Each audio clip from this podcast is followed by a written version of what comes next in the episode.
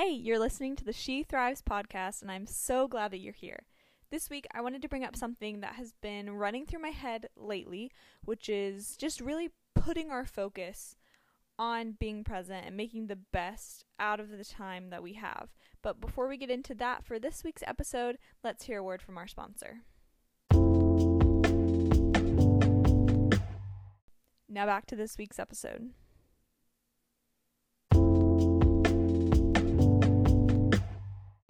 So, this past week, I was reading out of one of my all time favorite books. It's called Storyteller, and it was written by Morgan Harper Nichols. And this book is actually a book of poems, well, poem letters, and it's honestly one of by one of the very best Christian poets in my opinion. I'm sure you guys have seen some of her stuff on Instagram or Pinterest. Morgan Harper is just so good. And she's actually the sister of Jamie Grace, which I had no idea about until I bought this book and read her bio. And I was like, oh my gosh, that is one talented family Jamie Grace and Morgan Harper Nichols. I would love to just hear their conversations on the daily basis. But anyway, this book is a collection of letters to people or things. So I'm going to read some of the titles just so you get the idea because I don't know if it's just me, but I don't hear a lot this term poem letters. So some of the titles in this book are For the 19 year old who doesn't know what to do after her plans have fallen through in autumn. So that poem is written to a 19 year old 19 year old who doesn't know what to do in this time. Um, another one is for the woman telling a story to her friend on a morning walk. And then just another example is this letter to the one who loves unconditionally. So you guys get the idea, but I absolutely love this whole layout of writing letters to people or objects in the form of poems, and thus consider it one of my favorite books of all time. So thank you, Morgan Harper Nichols, for writing this and inspiring me. And I've had it for about a year now, and I just kind of read it just every so often, and it always gives me something new to think about. So last week, I was reading this book and came across one poem titled For the Girl in Babylon, and I wanted to read it to you guys. For the girl in Babylon, may you raise your hands in Babylon, find grace out in the wild, make a song from nothing, have hope, there is more to come. Morgan Harper Nichols.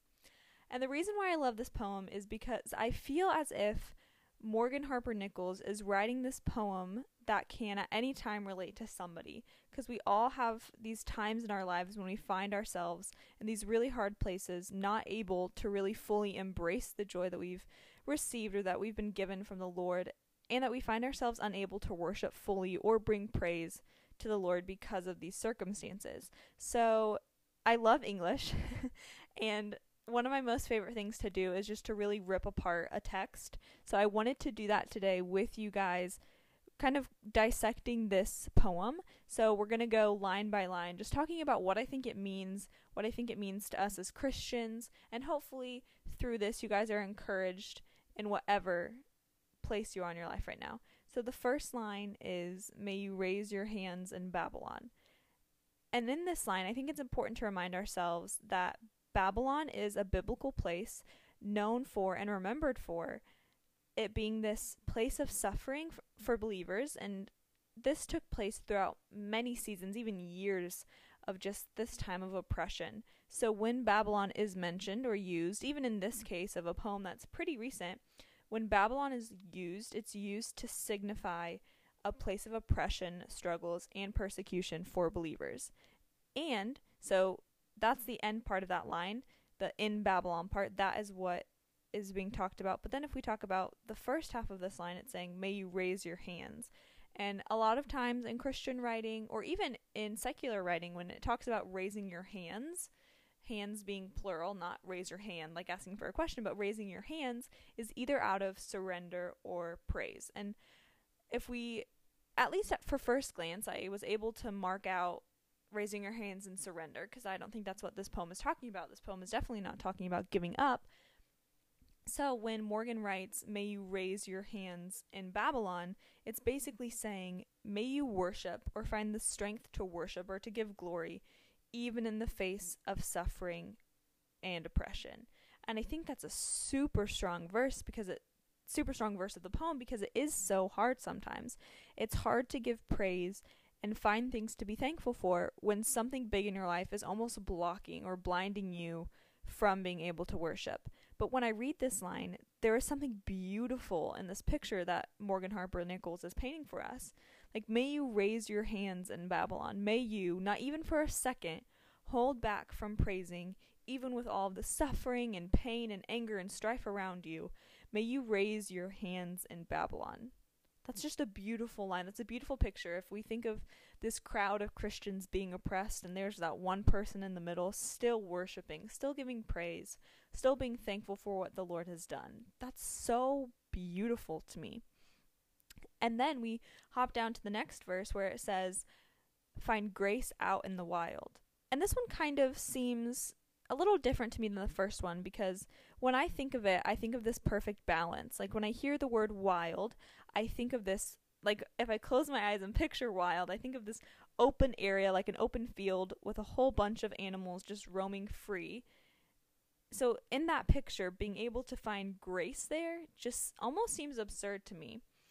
It's being able to find grace in this disorganization, grace in nature itself, to be able to be removed from the world, from all the domestication, the distractions, the dominance of people and things and busyness and to be able to remove all of that, all of the fluff, all the extra stuff, and for all of that to be stripped away in the most wild of all wildernesses, to be right there and be able to find grace seems unheard of.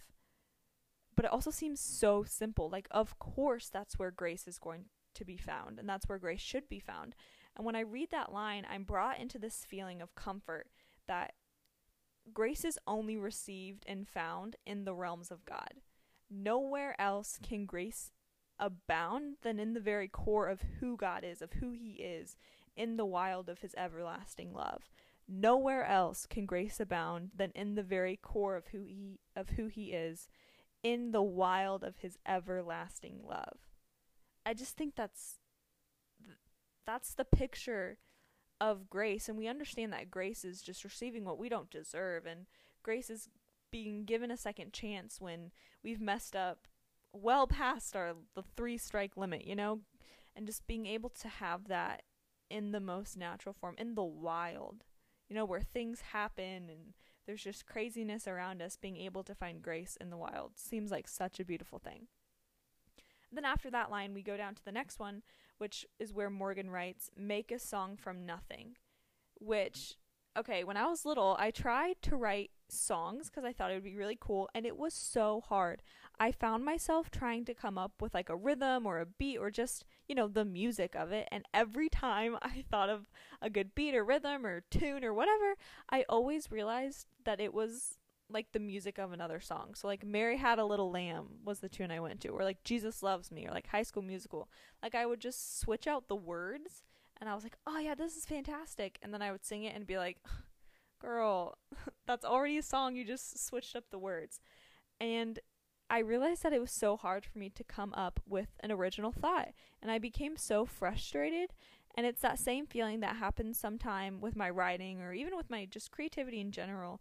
Like sometimes the juices aren't flowing, and it truly is hard to produce something amazing from nothing. So, this idea that Morgan is writing to make a song from nothing hits home with that frustration I experienced trying to write a song as a kid, but also doubles as this idea of being able to take whatever situation I'm handed and turning it into a form of worship, making a song out of nothing, making a song of praise out of a situation that seems to be producing nothing in my life.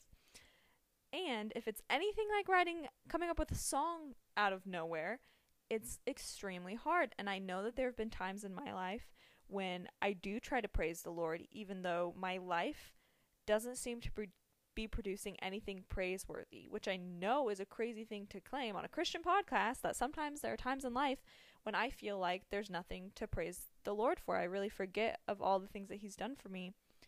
But how beautiful is that? How beautiful is creativity when you're just given a cardboard box?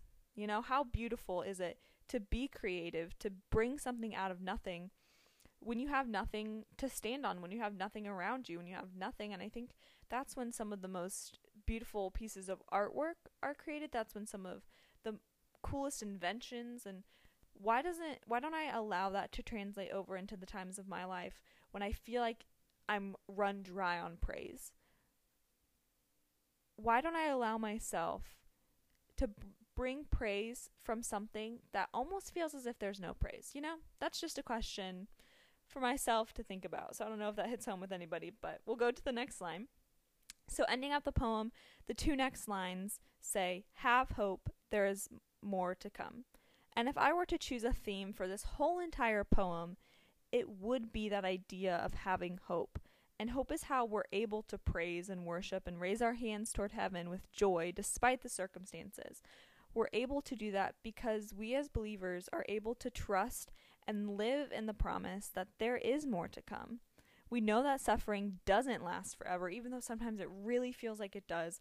We know that suffering does not last forever. And we are able to praise and worship because of that. So these last two lines, the have hope and there is more to come, I think when we read it in the context context of a letter, so she's basically saying, "May you have hope. There is more to come." I just think that's so beautiful as a reminder that you know, we as Christians should be praying for each other to have hope in times when hope feels lost, to be able to put our trust in the Lord when it seems like a lost cause. And I just think that's so beautiful that hope is how we're able to be the girl that raises her hand in Babylon. Hope is why we're able to make a song out of nothing. Hope is why we're able to find grace in the wilderness because we know there is more to life than the things that are around us. There's more to life than what people think about us, and there's more to life than our failures. There's more to life than our successes, successes, which thank the Lord there's more to life than that because when I'm feeling unsuccessful or when I haven't won recently, I do start to feel bad, but I need to remind myself I have hope because there's more than my wins and my losses. There I have hope and I'm able to praise because there is more. So, to you this week, no matter what you're going through or what is currently happening in your life, I know that things can be hard, and if you're going through hard things, I I want to speak this poem over you at the end of this podcast. But if things aren't hard right now, I also want to speak this poem over you because you have all the more reason to praise. You have all the more reason to be thankful for good things happening in your life. You have all the more reason to raise your hands, to make a song, to praise, to have hope, because you are going through a really strong time of your life. And praise the Lord for that. But if you're not, I challenge you to praise the Lord too. I challenge you to praise the Lord more, even if you're not going through this time of reaping what you've sown. I just, I really want to speak this poem over you. So I'm going to read the poem and then we're going to close out this episode. So for the girl in Babylon, may you raise your hands in Babylon, find grace out in the wild, make a song from nothing, have hope. There's more to come. Thanks for listening to the She Thrives podcast. Come back next week for a brand new episode. Bye.